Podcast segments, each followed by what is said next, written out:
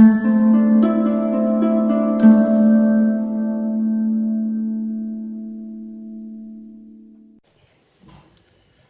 neofascismo post-mussoliniano. Allora, il partito che rappresenterà eh, istituzionalmente questo movimento è il Movimento Sociale Italiano che nasce nel 1946 e poi si, si, trasformerà in alleanza nazionale circa eh, 50 anni dopo nel 1995. Ma prima di arrivare al Movimento Sociale Italiano diciamo che ovviamente eh, cioè Mussolini ha avuto un consenso nel paese, il suo consenso da quando Mussolini è entrato in guerra è diminuito, da quando le cose nella guerra sono andate male è diminuito ulteriormente, ma pensare che una volta che l'hai appeso a Piazzale Loreto i fascisti siano per magia scomparsi, oddio qualcuno delle magie le fa, eh? il giorno dopo si presenta come democratico antifascista e il giorno prima era insieme a Mussolini, però il fascismo era fortemente legato a Mussolini, questo quindi la fine di Mussolini porta a una diminuzione molto forte, però era impensabile che non ci fossero azioni per testimoniare un'adesione ancora a questo tipo di idea. E abbiamo le SAM e le FAR.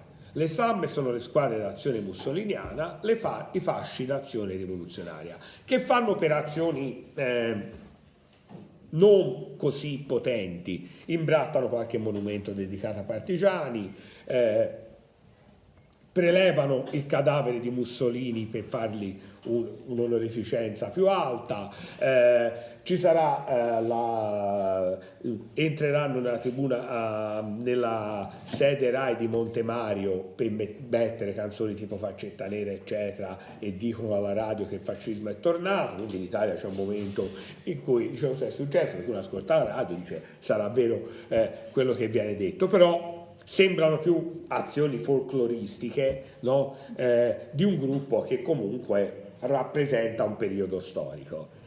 Quello che accade il 26 dicembre del 1946 invece è molto più importante perché nasce il Movimento Sociale Italiano.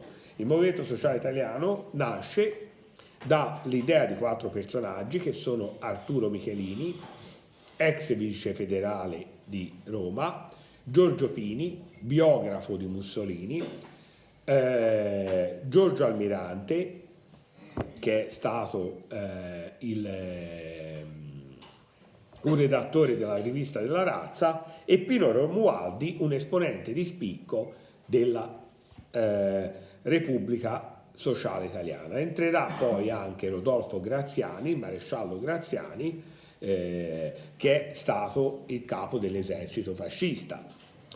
Eh, lo statuto del Movimento Sociale Italiano è chiaro, che è uno statuto fascista, non possono entrare i 25 lullisti, cioè quelli che hanno tradito Mussolini non possono far parte del partito. Il partito per il primo eh, periodo andrà in mano a eh, Almirante, poi da, a De Marzanic dal 49 al 54, dal 54 al 69 a Michelini, dal 69 all'87 il ritorno di Almirante, 87 in poi fini con una parentesi 90-91 di Pino Rauti che per un anno riesce ad avere la maggioranza del partito rispetto a Fini perché è contrario alla svolta di Fini di trasformare il partito in un partito di eh, destra europea. Lui è convintamente fascista e pensa che il fascismo non sia un partito di destra, quindi eh, quando sente parlare di destra europea si arrabbia ancora di più, perché lui è convinto che il fascismo sia un movimento di sinistra, di vera sinistra, a favore cioè del popolo.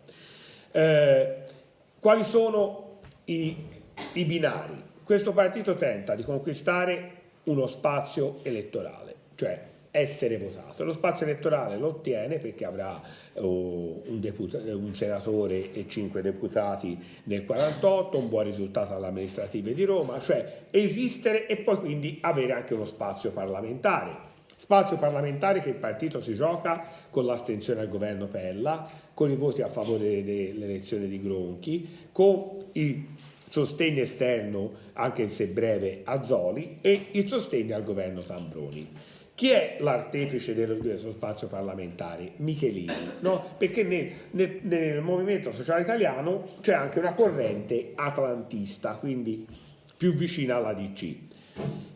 Contrario a questa svolta filogovernativa e almirante perché è convinto che la DC stia prendendo in giro il movimento sociale e lo scaricherà appena possibile. Quindi quando tornerà lui a governare interromperà questo dialogo, ma non perché non vuole occupare quegli spazi, ma perché vuole usare un'azione no, più incisiva per occupare quegli spazi. Infatti lui diventa segretario nel 69, nel 72 ottiene già l'8,7% e inizia quello spazio per di duplice azione, cioè da una parte un'azione che lo porta a essere riconosciuto a livello istituzionale, due, non lasciare la protesta tutta nelle mani della sinistra e quindi essere contornato anche da giovani fascisti vigorosi che, vo- che, possono prendere in mano le sorti della protesta. Però avviene anche una spaccatura, avviene anche una spaccatura perché questi giovani intellettuali che aderiscono al Movimento Sociale Italiano non trovano un proprio spazio.